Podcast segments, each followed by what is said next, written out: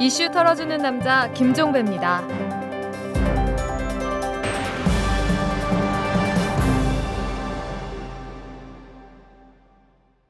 6월 13일 수요일에 보내드리는 이탈남입니다. 검찰이 오늘 민간인 불법 사찰과 증거인멸 사건 재수사 결과를 발표를 했습니다. 하지만 텅 비어 있습니다. 수사 결과에는 윗선도 없고 몸통도 없습니다. 한마디로 빈 껍데기 결과입니다. 그렇다고 실망하지는 않습니다. 이 실망감은 기대를 했을 때에만 성립되는 감정이죠. 애당초 기대한 바가 없었기에 실망감도 없습니다. 그래도 짚을 건 짚고 털 건 털어야죠. 이 문제는 한 호흡 고른 뒤에 내일 저희 이탈남에서 집중적으로 털도록 하겠습니다. 자, 털기 전 뉴스로 넘어갑니다. 의사협회가 정부의 포괄숙과제 시행에 반대하면서 외과, 산부인과, 이비인 후과, 안과 등에서 집단으로 7월 1일부터 수술을 거부하기로 했다 이렇게 밝힌 바가 있죠. 백내장 수술 외에 맹장 수술과 제왕절개 수술 등도 하지 않기로 했다 이렇게 언론 보도를 탔었는데요. 하지만 대한산부인과 학회와 대한산부인과 개원의 협의회는 포괄숙과제의 강제 적용이라는 정부 강행 방침에는 반대하고 있지만 제왕절개 수술 거부라는 극단적인 방법은 적절치 않고 현 시점에서 고려하지 않고 있다 이렇게 밝혔습니다. 이들은 언론들에 보도된 제왕절개 거부는 안과만의 외로운 싸움이 되지 않도록 하자는 원칙적인 내용이 와전된 것으로 산부인과 의사들이 제왕절개를 거부하는 일은 없을 것이다 이렇게 거듭 강조를 했습니다. 원칙과 정도를 지켜야 지지하는 사람이 느는 법이죠. 민주통합당 이해찬 대표가 대선 후보 경선 계획을 내놨는데요. 9월 중순에 당 후보를 선출을 하고 11월 초순에 안철수 서울대 융합과학기술대학원장 등 당 밖의 후보와의 단일화를 이룬다. 이런 2단계 아닙니다. 현실적으로 그 일정밖에는 없겠죠. 올해 안에 전국 16개 지역 36개 시군구의 통합이 추진이 됩니다. 이 대통령 소속 지방행정체제 개편 추진위원회가 오늘 통합 대상 지역을 선정을 했는데요. 어, 그 대상을 보면 의정부, 양주, 동두천을 묶는 방안, 그리고 전주와 완주를 통합하는 방안, 구미, 칠곡을 통합하는 방안, 안양과 군포를 통합하는 방안, 통영과 고성을 통합하는 방안, 그리고 동해, 삼척, 태백을 통합하는 방안 등이 되는데요. 어, 주민들의 동의 여부 이게 관건이 될 것 같겠죠. 아무래도 자, 지금까지 털기전 뉴스였습니다. 내 안에 또 다른 나를 찾자. 김두식 교수의 욕망해도 괜찮아. 당신은 제대로 욕망해 본 적이 있습니까? 진짜 당신의 속마음을 들여다보세요. 욕망을 인정하면 사는 게 즐거워집니다. 읽을수록 통쾌한 공감. 김두식 교수의 욕망해도 괜찮아. 도서출판 창비. 1심 무죄, 2심 무죄, 대법원에서도 무죄. 정현주의 증언. KBS 사장 정현주. 이명박 정권은 왜 그를 제거하려 했는가? 권력기관이 총동원된 정현주 제거 작전의 실상을 공개합니다. MB 언론 잔혹사에 대한 생생한 리포트. 정현주의 증언. 오마이뉴스가 만드는 책 오마이북.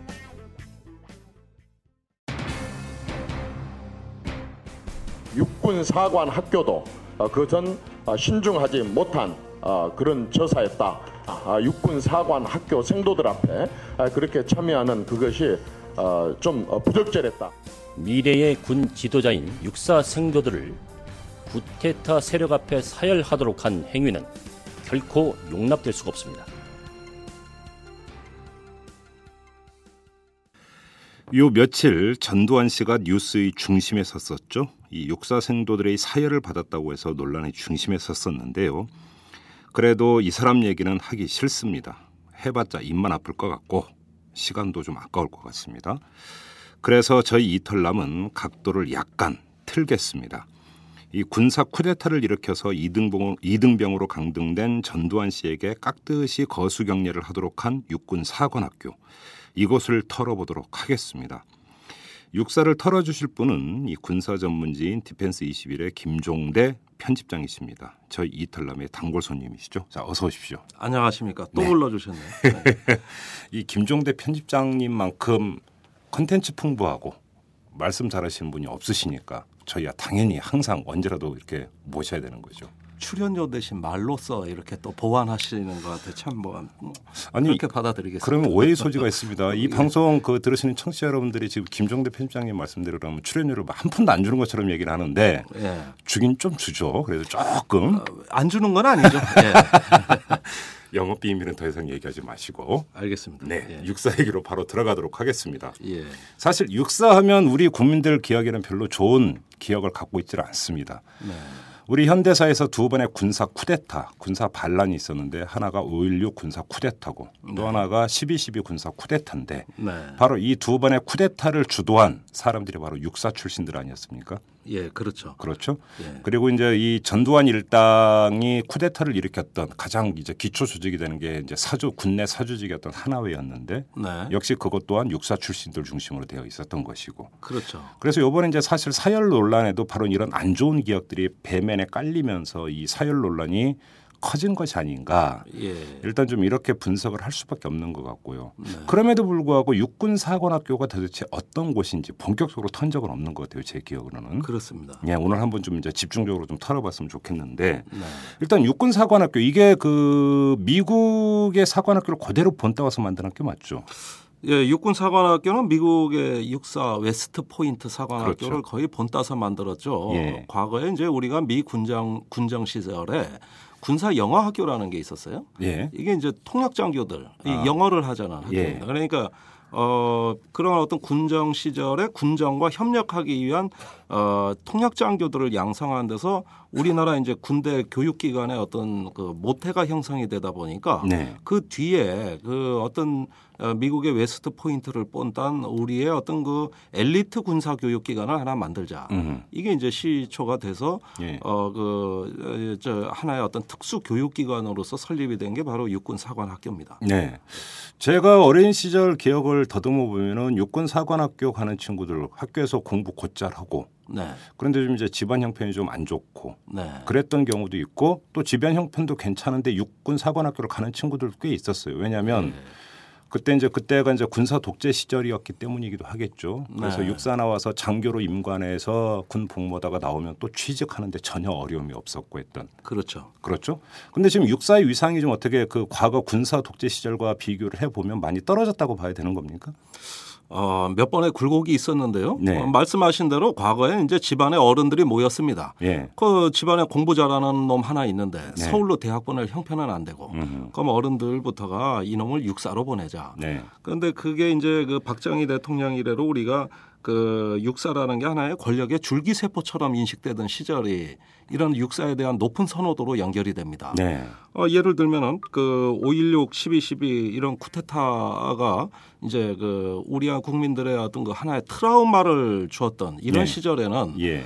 정말 그 저 하나의 어떤 권력에 대한 어떤 그 어, 욕구가 음. 어떤 육사라는 건 이제 출세와 권력의 지름길로 인식되기에 이르렀죠. 거기다 네. 학비 공짜죠. 예. 자 이렇게 되면서 우스갯소리로 학사 위에 석사, 석사 위에 박사, 박사 위에 육사, 아, 그랬어. 육사 위에 보안사, 보안사 위에 여사. 아, 예, 아, 이게 아, 50대 여사. 예, 여사. 야. 예, 이게 이제 여사는 한 명밖에 없었죠? 한 명밖에 없었습니다. 네. 예, 조금 턱이 약간 가느신 분인데 그 저 50대 유행했던 말이죠. 음. 저도 그 시절에 고등학교 졸업할 때 학교 선생님이 육사를 가라는 아주 집요한 압력에 아, 공부를 그- 잘하셨군요. 아, 뭐 그 정도는 했습니다. 네. 그런데 그런 또 아버지와 협공을 하더라고요. 아, 학교 선생님이. 예. 예, 그런데 이제 저는 권력의 뜻이 없었기 때문에 안 갔습니다. 예. 좀 제 기억을 더듬어도 제가 80년대 학번인데 그때 그 여대생들이 선호했던 미팅 내지 소개팅 대상도 육사 생들이 생도들이 그렇게 많았어요. 많았어요. 그래. 저기 그 축제 때죠. 네. 육사 축제 때 이제 그 파트너를 구해 와야 되는데 네. 주로 뭐 이대, 숙대 이런 여대생들이 인기였어요. 네. 그러면은 결혼까지도 나중에 갑니다. 그러면은 대부분 이제 청년 장교의 꿈을 안고 이렇게 어떤 그 어, 육사에 입학한 생도들이 음. 어, 어떤 그 이제 배우자를 거기서 그 물론 결혼은 못 하게 돼 있습니다. 연애도 금지돼 있고 네. 그렇습니다만은 이제 그 주변에 좋은 어떤 교수들 소개가 뭐 줄을 섰으니까 음. 네. 그래서 이제 그 좋은 집안의 아내를 맞이하기도 하고요. 음흠. 이렇게 해서 또 어, 하나의 어떤 청년 장교의 꿈을 어, 순수하게 가지고 네. 뭐 아주 건전하게 출발을 하는 경우가 많이 있었죠. 네. 그런데 그때는 이제 호시절 얘기고 네. 이제 그 김영삼 정부 들어와서 하나회가 이른바 숙청되고 네. 그러면서 이제 그 군의 뭔가 그 문민 지배가 이루어지고 네. 이러면서 사실 이제 육사에 대한 선호도라든지 이런 것들은 좀 많이 떨어지지 않았나요? 한동안 그랬습니다. 그런데 이 경제가 어려워지면서 이제 다시 군인의 어떤 직업정 어, 어떤 그 위상이 다시 높아지기 시작했죠. 네. 어 이제 IMF 이후로 우리나라가 이제 군에 대한 어떤 선호도가 다시 높아지기 시작하면서 네. 최근까지도 그런 기류는 계속되고 있습니다. 결국은 최근에 육사의 그 입교생을 대상으로 조사해 보니까 특목고 출신이 40%.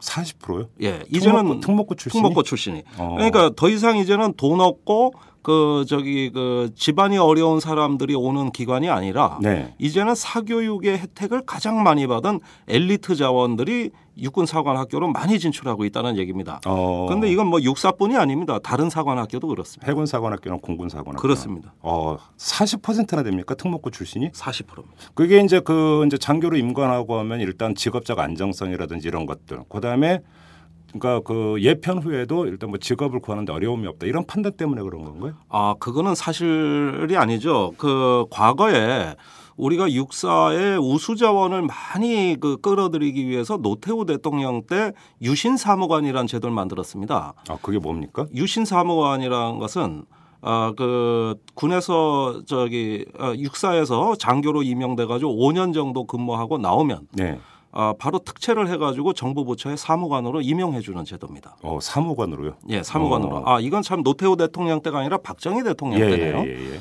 예, 그런 그 유신 사무관 제도가 그 어, 지금으로 따지면은 육사 그 38기가 입교할 당시에 네. 최초로 육사 모집 요강에 명기되기 시작했어요. 오, 5년만 복무하면 된다. 5년 복무하고 공무원이 될 수 있었죠. 사무관이 된다. 사무관이 될 수 있었죠. 상당히 좋네요. 예. 예. 그래서 그 유신 사무관들이 현재 우리나라 중앙부처의 그 고참 공무원 중에 상당수가 아직도 있습니다. 어. 어, 이런 분들이 이제 공직자의 어떤 그 고시를 패스하지 아니하고 공직자가 될 수 있는 길까지 열리다 보니까 인기가 치솟았죠. 사무관이 5급이죠. 5급이죠. 바로 그러니까 5년 복무하고 5급으로 바로 가는 겁니까? 그렇습니다. 행정고시 패스하면 그러니까 처음에 하니까 5급이죠. 그렇습니다. 이야. 좋았네요. 예, 그러다가 이게 노태우 대통령 때 없어졌습니다. 없어졌습니까? 예, 그래서 어.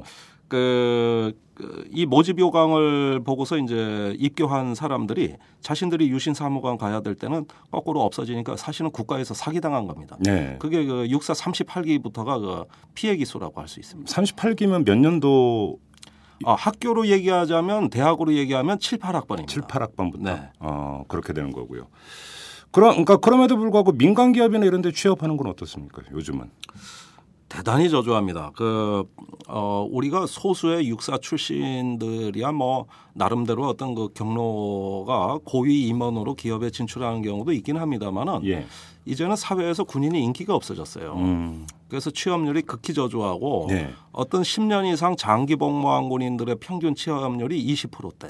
어. 예, 그들고 이제 그 어, 우수 자원 이제 대령, 장군 이 정도 이상 되시는 분들도 어, 특별히 어떤 그 어, 취, 취직 자리를 못 찾아서 네. 어, 굉장히 그 저 놀고 계신 분들이 많고 음. 뭐 일례로 제가 그 사단장을 마치고 나온 육사 출신 그 예비역들하고 이래 있을 때 요즘 뭐 세상 사는 거 재미 없으시죠? 이러면 다 고개 끄덕입니다.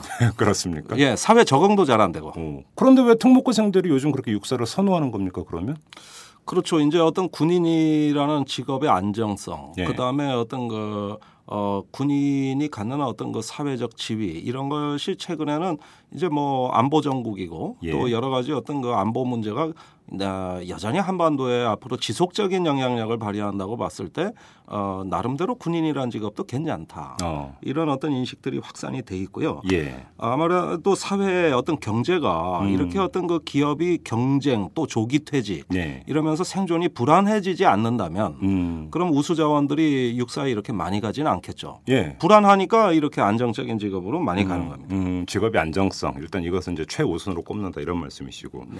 요즘에 육사 분위기는 어떻습니까? 좀 그러니까 요번에 이제 문제가 됐던 이제 사열 얘기로 좀 넘어갔으면 좋겠는데 네. 국방부나 육군 사관학교에서는 이것은 전두환 씨를 향해서 한 것이 아니다 이렇게 지금 강변을 하고 있지 않습니까? 네. 김종대 편집장께서는 어떻게 보십니까?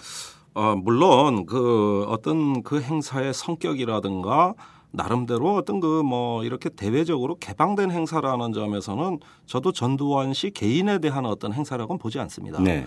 어, 또 우리가 어떤 관용을 저기 베푼다는 관점에서 보면은 이걸 굳이 들춰내서 음. 이렇게 이걸 문제 삼는 것이 옳으냐 하는데 저는 일말의 회의감도 같습니다. 네. 어, 더 중요한 것은 본인이 가지 말았어야 됩니다. 전두환 씨가. 예, 음. 본인이 거기 가지 말았어야죠. 네. 어, 재산도 없는 분이 거기 또 저기 그 천만 원 기부했다며. 어, 천만 원은 어, 글쎄 그 돈은 뭐 자기 돈이 아니겠죠. 자기 돈은 없다 그랬으니까. 예. 예, 그 재산도 없는 분이 또 뭐 그렇게 또 유명 인사가 네. 거기까지 가면은 그 경호도 신경 써야 되고 네. 주변에 그 폐를 끼칠 일이 많거든요. 예. 또 육사 후배를 진정으로 사랑한다면은 예. 이런 또 논란의 소지도 있으니 예. 아무래도 가지 않는 것이 좋겠다 이런 생각이 아쉬움이 드는데 예. 가만히 보니까 갈 만한 이유가 있었어요. 어떤 이유입니까? 여기 육사 그 발전 기금이 이게 이사회가 있더라고요. 예, 재단이 200억, 있더라고요. 200억 모금 기념으로 뭐 했다는 거 아닙니까? 그렇죠. 그러니까 2006년에 100억 모금 돌파했을 때도 갔고 네. 올해는 200억 기념으로 간 건데. 네. 근데 여기 그 저 기금의 이사장 면면들을 보니까 예. 거의 다 하나회 출신들이 맡고 있어요. 아, 그렇습니까? 예, 예. 정호용 씨 육사 11기는 어, 육사 발전기금 3, 4대 이사장인데 어. 이 육사 11기로 전두환 씨 육사 동기고 그- 쿠데타 주역이었죠. 그렇죠. 예. 그때 특전사령관인가 그랬죠. 그렇습니다. 예. 어, 그 다음에 이제 저기 김진영 육사 17기입니다. 네네. 어, 이분도 이제 하나회 핵심 멤버였죠. 어, 그리고 이제 역시 그 육군 참모총장을 지낸 어떤 예. 할, 하, 하나회 어떤 진골 멤버라고 할 수가 핵심이었죠. 예. 그렇습니다. 예, 이런 분들이 이제 그 주로 하나회 출신들이 이 육사의 발전기금 이사장을 역임했다는 것은 네. 전두환 씨가 갈 만한 충분한 이유가 된다고 봅니다. 어, 아, 같은 동지들 아닙니까? 여기서 잠깐만 끊겠는데요. 육사는 국가 예산으로 운영되는 학교 맞죠. 네. 그런데 왜 발전기금을 걷어야 됩니까? 그건 저도 모르겠어요. 그 저기 정부 예산이 뭐가 부족해서 그런지는 모르겠는데 네. 이 기금을 어디다 쓰는 건지도 모르겠고 예. 더군다나 육군의 아 육사의 그 총장과 교직원들이 또 당연직 이사로 들어가 있어요. 어. 그렇다면은 굉장히 이상한 거죠. 이런 어떤 수익을 발생하는 기관에 공직자들이 이사로 들어가 있다는 것도 이상하고. 그렇죠. 예, 또 이 돈이 있어야만 어떤 그 어, 어떤 교, 어, 육사 교육의 발전이 된다는 그 내용도 어, 우리가 알 길이 없고. 이게 뭐 다른 대학하고 경쟁을 펼치는 대학도 아니고. 예. 거기에다가 특정한 군맥, 예. 즉 하나회 출신들이 거의 이사장을 독식해 왔다는 것도 사실 그것도 이상하고. 포인트는 거기에 있는데요. 그러니까 예. 하나회라고 하는 이 이름 서- 세 글자가 우리나라 현대사에서 특히 12.12 이후에 어떤 악패를 저질렀는지는 웬만한 분들은 다 알고 있습니다. 그렇다면 네. 육군사관학교 입장에서도 하나회 출신들 같은 경우는 가급적이면 멀리해야 되고 배제해야 되는 게 순리 아닙니까? 네. 그런데 오히려 발전기금 이사장을 앉혔다라는 거잖아요. 앉혔다는 거죠. 이건 뭔가 마인드에 문제가 있는 거 아닙니까? 그러면? 그러니까 전두환 씨는 그 행사에 400명의 일로 일한 사람으로 간 게 아니라고 보는 것이 네. 이렇듯이 그 저기 어떤 육사의 지금 마인드가 과거에 그 어, 군에서 여- 여러 가지 어떤 그저 진급과 보직의 어떤 그 핵심을 독식했던 네. 특정 군맥 하나회가 아직도 이 육사의 어떤 동문회를 장악하고 있으면서 어허. 어, 발전 기금 모금 행사를 했고 여기에 전두환이라는 어떤 그 가장 어, 어떤 그 상징적인 인물을 어, 초빙한 것이기 때문에 예. 이 자체는 하나의 어떤 과거의 그 쿠데타 세력의 어떤 결속력이 그대로 저기 유지되고 드러나는 어떤 음. 행사로 보여지는 것이지 이게 400분의 1의 어떤 그 행사로 어떻게 보겠습니까? 그러게 말입니다. 그리고 더 큰 문제는 하나회가 그렇게 지금 육군사관학교 하나회 출신들이죠. 예. 하나회 출신들이 육군사관학교고 그렇게 긴밀한 관계를 아직까지도 형성을 하고 있다면 네. 자기들끼리 뭐 결속을 다지고 뭐 하는 건 둘째 문제고 그것이 그 육사 생 소들에게 직간접적으로 영향을 미치는 거 아닙니까? 아, 유감스럽게도 그걸 우려하지 않을 수 없습니다. 물론 지금 입교회에 있는 생도들이 뭐 이런 정치에 에, 지나치게 관심을 둔다거나 네. 또는 뭐 과거의 쿠데타를 존경하는 생도는 전 거의 없을 것으로 봅니다. 그렇게 이것이 믿어야죠. 예, 네. 이 생도들의 어떤 그 자발적인 의도로 됐다고도 전 보지 않습니다. 네. 그냥 의례적인 외부 손님으로 봤을 가능성이 높겠죠. 네. 그러나 과거의 어떤 선배 중에서 대통령을 역임했고 예. 어, 또 지금도 학교의 어떤 발전에 영향을 끼치는 인물들이라고 봤을 때는 예. 아무래도 남다르게 봤을 것 같아요. 네. 그 정서가 뭔지는 모르겠습니다만 이것은 어, 육사를 위해서는 대단히 좋지 않은 어떤 선례를 남겼다. 예. 어, 특히 육사의 발전 기금이 아니라 이건 육사를 퇴보하게 하는 어떤 그 결국은 잘못된 돈이 아니냐는 의심도 하게 되는 거고 제가 또 그 발전 기금을 낸 그 내역들을 보니까 거의 다 재벌의 어떤 그 총수 내지는 재벌 기업이 냈는데 아 그렇습니까? 예, 그 중에 눈에 띄는 게 가장 최근에 코오롱이 5억을 냈는데요. 예. 그 코오롱 사장은 저기 어, 이상득 씨가 예. 그 한때 그 사장으로 있었던 데죠. 그렇죠. 어, 이 코롱의 사장으로 있을 때 이상득 씨는 본래 육사 14기 출신입니다. 네. 그 14기의 하나의 어떤 왕형님이라고 불리는 이종구 씨가 동기생입니다. 어. 예, 1학년 때 친했죠. 예. 육사 1학년 때. 예. 어, 이렇게 이제 그 하나회의 어떤 주요 인물들과 친교를 가지면서 코오롱 사장을 하면서 그 하나회의 스폰서 역할을 했던 사람이 이상득 씨인데 아. 예, 여기도 5억을 냈더라고요. 예. 자 그렇다면은 주로 어떤 그 가진 자 재벌들이 이렇게 어떤 쾌척을 하면서 나름대로 이렇게 인맥으로 다 연결되고 짜여진 발전 기금이 아니겠는가. 어. 물론 이 외에도 저기 돈을 낸 기업들은 상당히 많습니다. 음. 어 그래서 이런 부분들 그 저기 국민 들의 어떤 순수한 돈 좀 이렇게 십시일반 모금하는 조금 더 어떤 그 저 모금원이 확산이 됐으면 좋았을 텐데 네. 왜 재벌들이 주로 참여하고 있고 예. 과거 정부 세력이 참여하고 있고 예. 이런 부분들 보면은 육사가 어떤 그 하나의 어, 과거정 과거의 정치 권력의 하나의 어떤 그 어, 무슨 뭐 보험 바통 같이 말이죠. 네. 그 온기를 유지시켜주는 음흠. 하나의 이런 역할을 하는 거 아닌가 이런 어. 어. 떤 의구심을 갖게 됩니다. 김영삼 정권 때 하나회를 해체를 했고 숙청을 했다고는 하지만 그것은 군 안에서 그들이 이른바 암약이라고 표현을 일단 하죠. 네. 하는 것은 일정하게 제어를 했을지는 모르지만 그들끼리의 커넥션은 지금도 유지가 되고 있다. 이렇게 정리를 해도 되겠습니까? 그러면?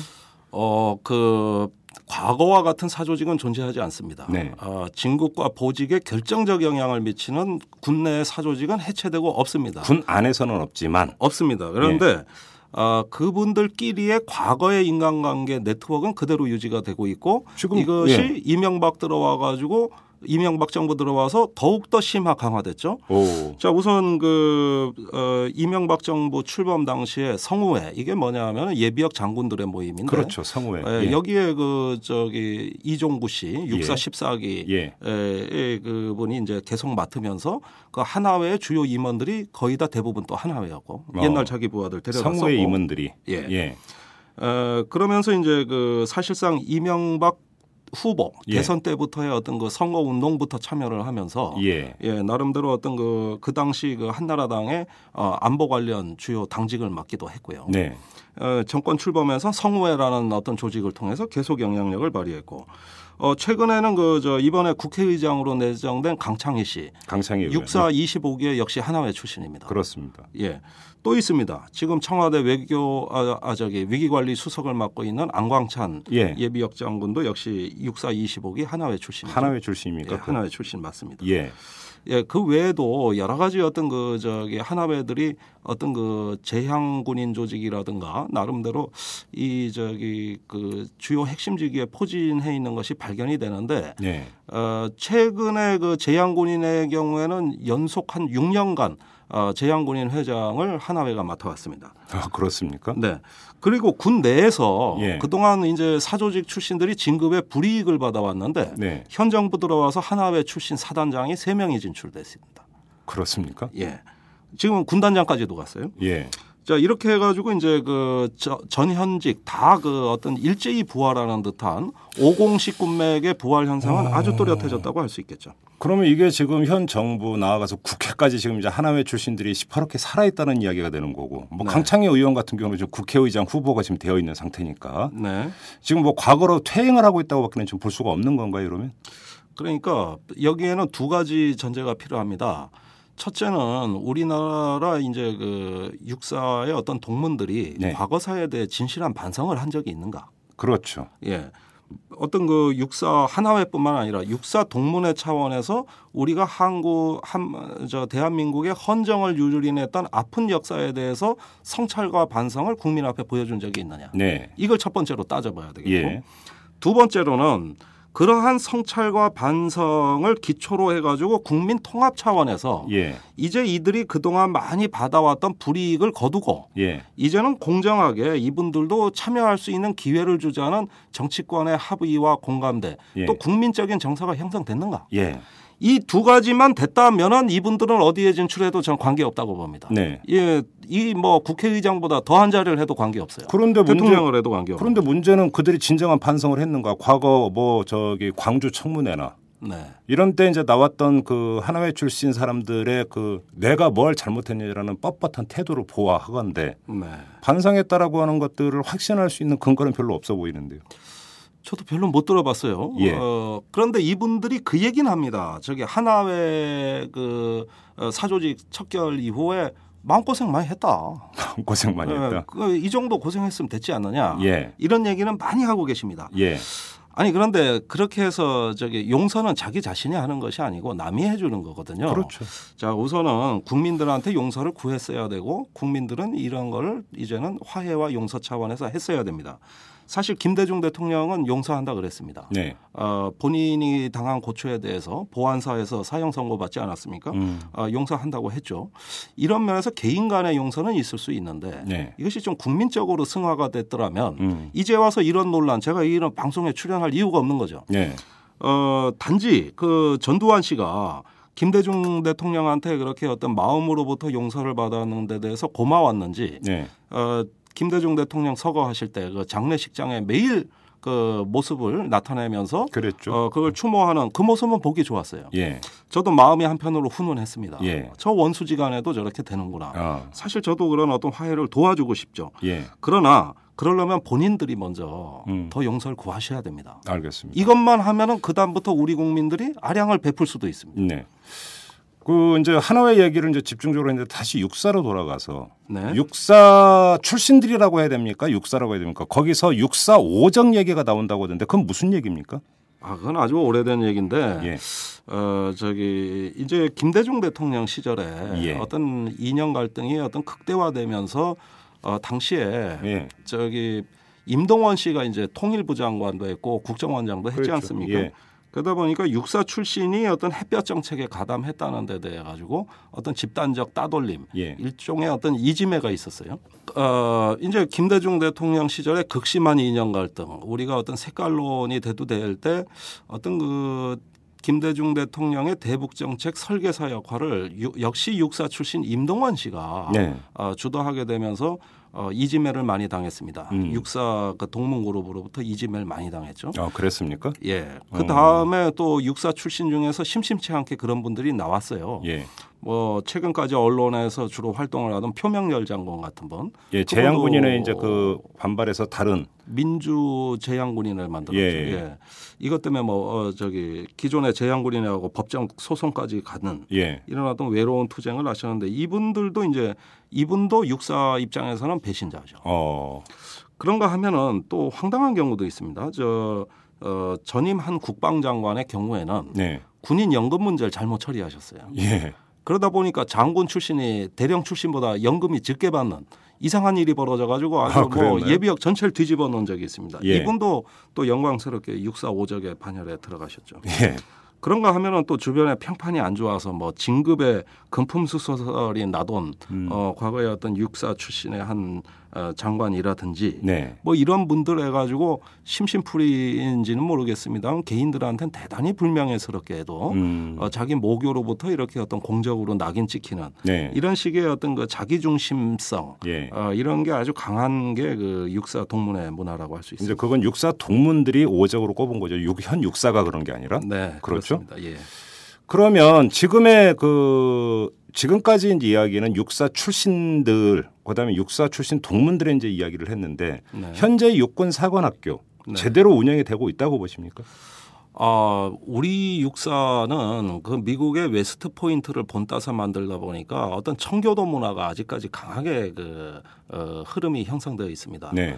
어, 생도의 어떤 명예 의무라는 게 뭐냐? 동기생이 잘못을 하면 고발해야 되는 문화입니다. 어. 안 그러면 그 어, 본인도 처벌받습니다. 고발 아, 안 했다는 그런 이유로. 게 있나요? 예, 국가보안법의 불고지죄 비슷한 거죠. 예. 자 이런 어떤 그 문화에서 저기 어, 형성된 어떤 그 장교단의 문화, 자기들 동기생 문화라는 것이 어, 서로 서로 명예를 지켜주고 서로 서로 감시하는 가운데서 어떤 하나의 집단적인 그 정체성을 형성한다. 뭐 여기까지는 그런 대로 이해가 갑니다. 네. 근데 그것이 자칫 잘못하면은 과도한 엘리트주의, 음. 자기들만의 문화 이런 것으로 이게 굳어져 가지고 네. 이분들이 이제 장교로 인간돼서 영광급 장군으로 진급할 때쯤 되면 네. 어 뭔가 부하하고 소통하고 예. 또 어떤 그 저기 다른 출신들 어떤 음. 사관학교 아닌 출신들하고 협력하고 네. 이러면서 어떤 그 좀 더 공정하고 공감대를 이루는 어떤 능력에 저해가 될 수 있죠. 네. 지나친 엘리트 의식 때문입니다. 예. 그리고 어 처음에 위관급에는 동지였던 예. 어떤 친구였던 동기생이 예. 영관급이 됐을 땐 경쟁자가 되고 장군이 됐을 땐 적이 돼 버립니다. 어, 예. 어 이거는 이제 어떤 과도한 어떤 진급 경쟁 속에서 오로지 엘리트 지상주의가 초래한 음. 어떤 그 예, 예. 어, 적자 생존 어떤 경쟁의 논- 원리가 빚어낸 패단이고 동기한테 밀렸다 이거죠. 동기한테 밀렸다. 이게. 예, 그러다 보면은 대부분 그 대령에서 장군 진급할 때쯤에 되면 경쟁자에 대한 음해 예. 어떤 뭐 씹는다 그러죠. 예. 어또 뭐 여러 가지 어떤 그 흠집 잡기. 예. 어또 누가 먼저 정치권에 줄 서냐는 거. 어. 이런 식의 어떤 진급의 잘못된 문화까지도 연결이 됩니다. 이게 어, 독일군한테 맥없이 무너지던 불란서 군대의 모습 그대로입니다. 음. 결국은 장교단의 문화, 그 중에서도 엘리트 군인들의 문화가 굉장히 중요한데, 네. 어, 저도 그 육사 출신들 또는 현직에 계신 분들하고도 고급 장교들하고 이래 만나보면은 주로 술 마실 때 온통 진급 보직 얘기입니다. 오로지. 진급 보직 얘기를 너무 많이 하세요. 예. 이런 어떤 가운데서 그 엘리트주의가 나만 살고 보자는 굴절된 어떤 자기중심적 엘리트주의로 굳어지는 순간 네. 우리 군에는 상당히 부정적 여파가 확산이 되는데 네. 어쩌면은 이 문제가 육사 교육 과정에서부터 시작된 거 아닌가 하는 저는 의구심을 갖습니다. 어떤 점에서요? 자 예를 들면 그 청교도 문화라는 어떤 그 웨스트 포인트가 예. 미국에서 ROTC한테 진급에 밀리기 시작했습니다. 어. 그러니까 이건 뭔가 웨스트 포인트 교육에 문제가 있는 거 아니냐. 음. 이러면서 최근까지도 웨스트 포인트가 대대적으로 교육을 혁신했습니다. 어. 그 핵심은 소통과 어떤 그 공감. 네. 그러면서 협력하는 어떤 자질을 보완하자는 뜻이죠. 예. 예. 예, 그런데 어, 우리 경우에는 이런 것들이 청산되지 못하고 예. 어, 어떤 그 과거의 그 미국의 패단을 우리가 아직 답습하고 있는 거 아니냐. 음. 이런 점에서 우려가 있고요. 두 번째 는 군사 교육에서 어, 육사를 나오면은 어느 정도 군사적으로 교양을 갖춰야 됩니다. 네. 육도 삼략이 뭔지, 손자병법이 뭔지, 클라우제비치가 뭔지, 저도 저도 읽은 책들인데. 예, 이런 것들을 대부분 사상적으로 섭렵하고 교양을 쌓았다가 예. 야전에 나가가지고 통찰력 있게 부대를 지휘하라는 거거든요. 이게 교육의 힘인데 예. 지금 육사에서 주로 교육하는 내용 중에 보면 일선에 가서 소대장 때 결국 배울 거, 어. 뭐 각계 전투가 어떻고, 뭐 야간 전투가 어떻고, 어. 이런 식의 어떤 그 군인 만드는 교육에 대부분 치우치다 보니까 예. 사실은 4년간에 갖추어야 될 자질과 교양 교육이 떨어지고 군략 이런 것들은 거의 안 가르치나 보죠. 그렇습니다. 우리나라에서 어떤 군사 사상가가 안 나옵니다. 어. 우리 지금 전현직 아, 저 전직 그러니까 예비역 장군이 우리나라에 3천 명이 있어요. 네. 한국의 군사 전략서 제대로 쓴 사람이 3천 명 중에 한 명도 없습니다. 지금도 외국 책만 보지. 아 그렇습니까? 한국적 군사 전략 또는 한국적 군사 문화 음. 이런 부분에 대해서 기념비적인 저작이 단 한 권이라도 나온 적이 있는가? 그러니까 뭐 아까 말씀하신 육도 삼략이라든지 예. 뭐냐 클라우제비치의 군사론이라든지 이런 게뭐안 나온다는 거기까지는 내가 저 그건 뭐 너무나 위대한 고전들이니까 내가 얘기 안 해요. 예. 그러나 저기 그 귀감이 될 수 있는 음. 우리 그 장교단이 하나의 본을 받을 수 있는 네. 하나의 위대한 저작 한 권은 나왔어야 될 거 아니냐. 예. 적어도 전쟁을 이렇게 치르고 군대를 이렇게 양성하는 나라에서 네. 그런 어떤 저작이 나온 거야 하나 거의 찾아보기가 어려워요. 어. 뭐 읽히는 책이 좀 있는 건 사실입니다만은 어 그러나 이런 그 저기 지적으로 열악한 풍토 음, 주로 시, 그러니까 쉽게 표현하면 실무 교육만 시킨다 이 얘기네요. 뭐 그런 셈이죠. 예. 그러면서 어떤 그 우리 한반도 전장을 우리 군사 사상으로 좀 자주적으로 주도해 보자. 예. 이 결의와 다짐이 있어야 되고 그 위에서 치밀한 연구가 있어야 되고 예. 또 교육이 선진화돼야 되는데 예. 이 저기 육사를 졸업한 장교들조차도 중령 대령 넘어가면 이제 교육기관 안 갈라 그럽니다. 음. 어, 그러면 진급에서 밀릴까봐. 어, 그리고 독서량도 부족하고 네. 지금 국방부 서점 망했어요. 문 닫았습니까? 예. 지금 국방부 삼각지에 예. 도서관 서점이 단 한 개도 없습니다. 아 그렇습니까? 예. 그래서 그 국방부 민원실에 있는 서점 이제 그것도 하도 안 돼서 문 닫으려 그러니까 예. 몇 개월만 더 해달라고 불편하다고 저 방위사업청에서 얘기해서 지금 명맥만 유지하고 있는데 곧 없어집니다.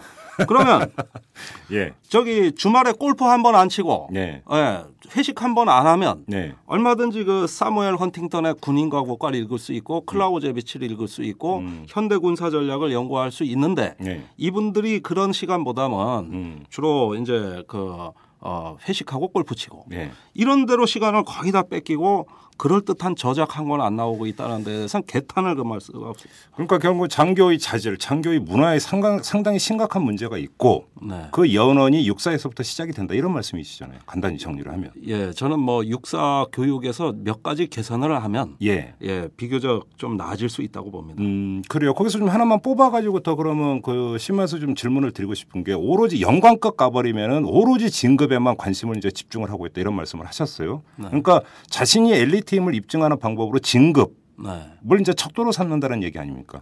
근데 진급을 하기 위해서는 정치권이라든지 정부에 줄을 대는 음. 이런 현상도 이렇게 되면 안 나타날 수가 없을 것 같은데 그 실태는 오염되는 거죠. 그 실태는 어떻습니까?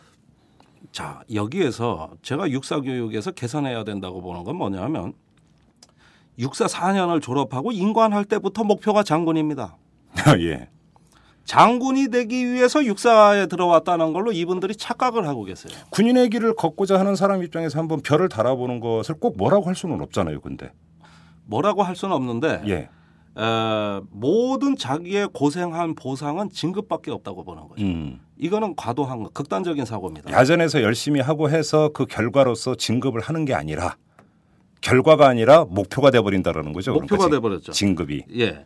그러니까 어 미국이나 이 선진국에 보면은 진급이 안 돼도 명예로울 수 있는 방법이 많습니다. 어, 예. 그런데 한국군의 경우에는 진급이 안 되면 모든 게 끝입니다. 인생의 패배자가 돼요. 음. 그러니까 진급 지상주의고 네. 그다음에 그 인관할 때부터 목표가 평생 목표가 장군이다 보니 예. 옆으로 눈 돌릴 사이가 없습니다. 결국은 하나의 인생관이 단선적으로 형성이 되면서 네. 어 결국 더 점점 더 소통이 어렵고 음. 점점 더 어떤 그 저기 공감을 불러일으키기 어려운 문화 예. 그러면서 설령 진급이 안 됐다 하더라도 어떤 분야에서 최고가 될 수 있는 음. 이러한 명예로운 길이 봉쇄돼 있기 때문에 네. 결국은 진급의 노예가 되는 거란 말이죠. 근데 그러니까 보통 그 군 같은 요즘 사회 분위기는 진급하면 그만큼 이제 회사에서 빨리 잘린다 해가지고 이제 진급을 기피하는 문화도 약간 이제 나타나고 있거든요. 네. 아 임원 됐다, 이사 달았다, 아 축하한다 하는데 이제 내 수명이 이제 1년이면 끝이다. 음. 뭐 이런 그, 그 문화 분위기 좀 조성이 되어 있는데 그래서 가늘고 길게 갈자. 네. 뭐 이런 게 있지만 근데 군에서는 이런 게 있잖아요. 예를 들어서 대령이 되면 특정 기간 동안 진급을 하지 못하면 옷을 벗어야 되는 이런 규정이 있죠. 아 있죠. 어 계급 정년이라는 거죠. 계급 정년이 예, 있죠. 연령 정년도 있고 계급 정년도 오히려 있습니다. 오히려 그것이 네. 영향을 미치고 있- 있다고도 볼 수 없는 건가요?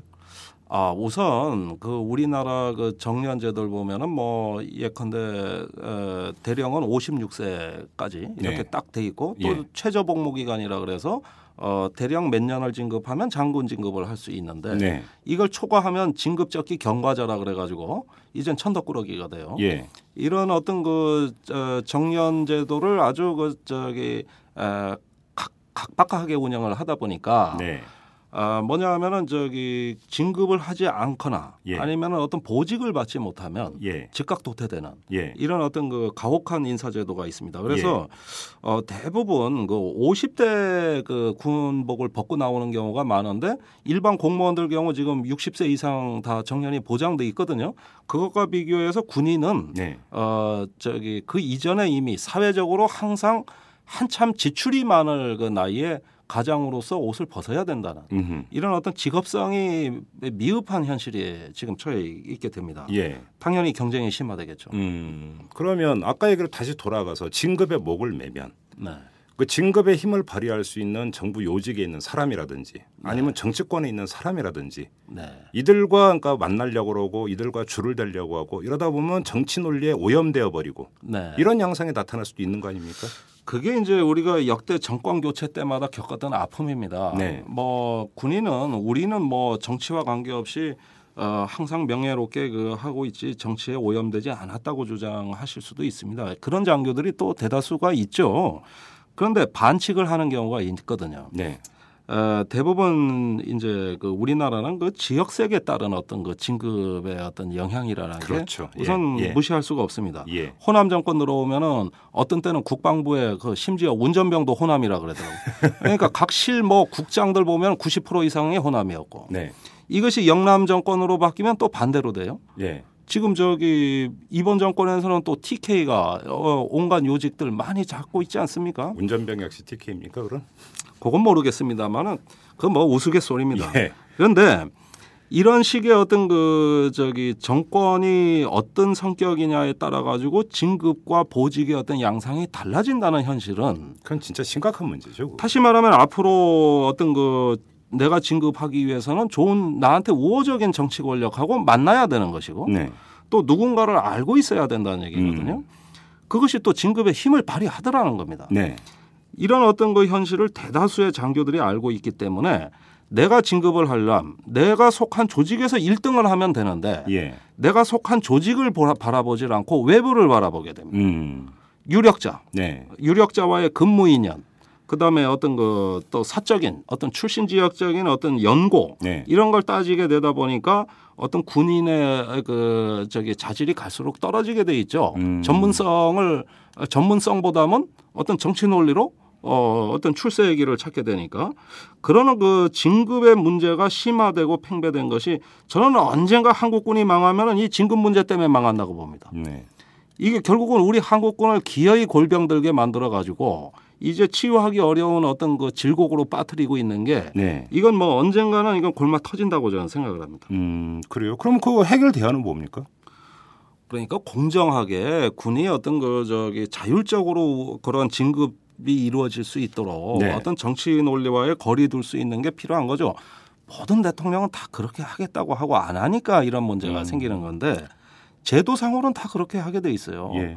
참모총장이 진급자 추천하게 돼 있죠. 예. 자, 그런데 요즘 이명박 정부 들어와서 어떻게 돼 있느냐? 청와대가 진급 후보자 명단까지 가져가서 어. 거기서 검증하고 예.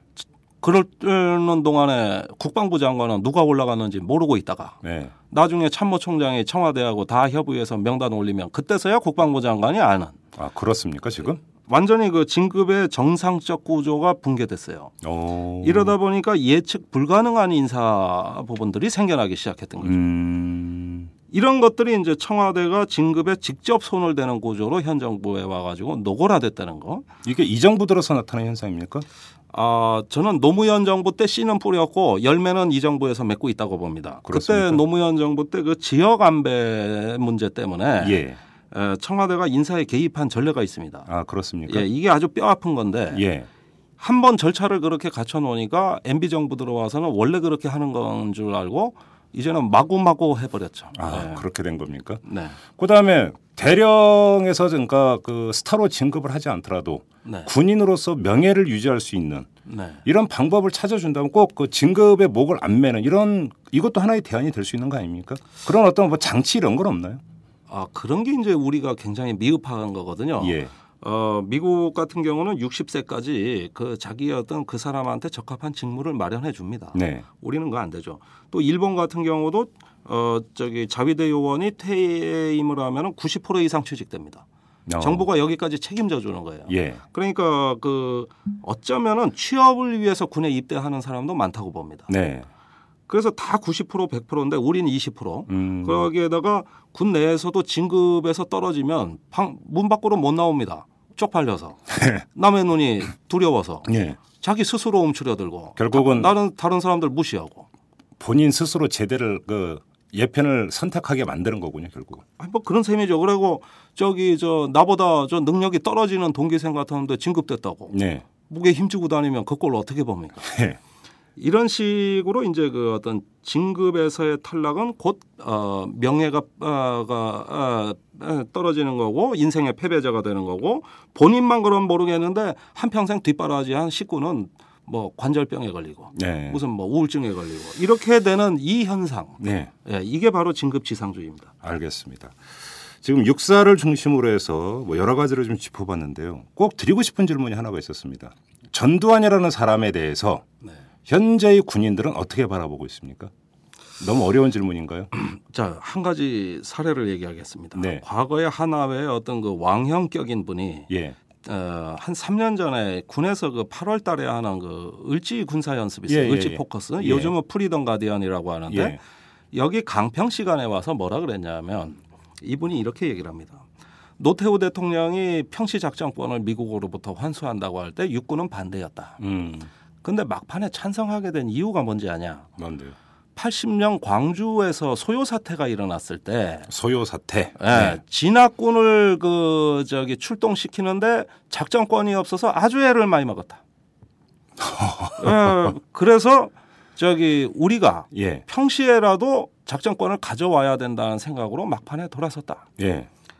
이 얘기를 강평 시간에 했어요. 그 듣고 있던- 위험한 지금 발언을 지금 하고 있는 건데. 네. 예. 이 말을 듣고 있던 뒷자리에서부터 중령 대령들이 웅성거리기 시작했습니다. 예. 아, 저 말이 뭐냐? 어. 어, 좀 너무 오버하신다. 예. 자, 적어도 예. 저는 하나의 마지막 기수가 육사 37기인데 네. 이 사조직으로부터 자유로운 38기부터는 의식이 다르다고 봅니다. 음. 어, 대학으로 얘기하자면 7, 8학번인데 네. 이 80년대 우리 대학 뭐 저 사회 민주화의 영향도 일정하게 받았고 예. 국가로부터는 사기당했고 아까 유신 사무관 얘기했죠. 네. 예, 그러면서 또 가장 우수한 자원들이 들어와 있는 그 38기 이후 기수들부터는 예. 이런 선배들의 의견에 동의하지 않습니다. 그렇습니까? 네. 천만 다행이네요, 정말. 동의하지 않죠. 예. 그러면서 뒤로 더 내려올수록 지금이야 뭐 이제 70대 기수가 입교해 있는데 육사 어. 생도인데 예. 뒤로 올수록 이러한 어떤 과거의 그 저기 하나의 권부를 지향했던 기회주의 군인들에 대한 존경심은 절대 가지고 있질 않습니다. 확신하십니까? 최근에 그 육군 사관학교를 나온 대위 하나가 네. MB 대통령을 그 트위터에서 비방했다는 이유로 지금 맞습니다. 기소돼 있습니다. 뉴스 봤습니다. 예. 그러면 전두환 씨한테는 사열 때 우로바 하면서 경례하면은 되고 네. 현재 대통령에 대한 잘못된 정책에 대해서 비판을 하면 안 되고 그렇네요. 예. 장교들 말 정성 그게 아닌데 예. 이게 말이 되냐 이게 음. 거기에다가 저기 뭡니까 그거는 아주 뭐 형법으로 저렇게 처벌하겠다고 그러는데 이런 어떤 역사적 헌정을 유린한 것에 대한 존경심은 그런 표시해도 되는가 이런 점에서 저는 어떤 그 형평과 공정의 논리에 심각한 의문을 제기합니다. 음. 그러면 지금 현재 육군 사관학교를 다니고 있는 생도들 같은 경우도 마찬가지로 네. 전두환 씨에 대해서 정말로 어떤 존경심이라든지 육사의 선배로서 네. 군의 선배로서 존경 이런 것들 우려할 필요는 없다. 그런 생각을 갖고 있는 건 아니다. 네. 이렇게 봐도 되겠습니까? 아 그러면 저는 뭐 우리 그 그래도 가장 엘리트고 어떤 그 어, 투철한 명예심을 갖고 있는 육사생들이 설마 네. 과거 5030을 어, 어떤 그 어, 저기 추억을 하고 음. 또 그걸 뭐 저기 되돌아가기 위해서 한다는 건 말이 안 됩니다. 네. 단지 지금 군에 있는 선배들이 문제예요. 예. 어뭐 톡하면은 종북하고 어 뭐 어떤 그 저기 자기들하고 이분법적으로 네. 어 친북이냐 반북이냐 이분법하고 평, 평가르고 예. 나누고 여기에 어떤 사고 방식을 획일적으로 끼워 맞추려고 하는 지금의 선배들이 문제지 네. 때묻지 않은 생도들이 뭐가 문제가 있겠냐 음. 그리고 적어도 우리가 그 80년대 이후 학번에 해당되는 청년 장교들은 의식이 많이 다르다. 음. 그것이 오히려 그 지금 군 선배들에겐 위협이겠죠. 네. 그러면 결국은 전두환 씨를 사열대에 앉힌 육사 학교 측의 무신경 내지 뭔가 잘못된 생각 이게 문제인 것이지. 네. 그렇죠. 육사 생도들까지 그 그러니까 우려의 눈초리로 쳐다볼 필요는 없다. 없다. 예, 이런 말씀이시죠. 그렇습니다. 알겠습니다. 오늘 여기까지 하겠습니다. 고맙습니다. 예, 감사합니다. 글로벌한 사회에 글로벌한 기사만 봐도 머리가 아프다는 당신 경제를 이해하고 싶지만 골치만 아프다고요? 아빠와 딸이 함께하는 최진기의 인문학 특강 시즌 2로 업그레이드 됐습니다 경제학에서 철학, 전쟁사, 버블쇼크까지 팟캐스트 인문학 강의 1위. 지금 오마이스쿨에서 만나보세요. school.oma이뉴스.com 오마이뉴스 대표 오연호입니다. 이슈 털어주는 남자 이털남 마음에 드시나요? 응원하는 방법이 여기 있습니다. 이털남을 만들고 있는 오마이뉴스의 10만인 클럽 회원이 되어 주십시오. 한 달에 만 원으로 참 언론을 키워가는 기쁨을 누리실 겁니다. 오마이뉴스 메인면 왼쪽 상단에 있는 10만인 클럽 버튼을 누르시고 직접 회원으로 가입하시거나 733-5505로 전화 주시면 담당 직원이 안내해 드립니다. 여러분께서 이털남과 오마이뉴스의 배우가 되어 주십시오.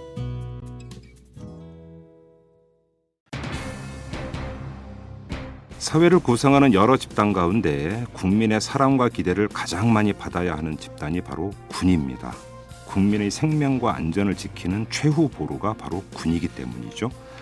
하지만 우리 현대사를 되돌아보면 군 그리고 그 군의 핵심을 차지하는 육사에 대한 기억은 그리 유쾌하지 않습니다.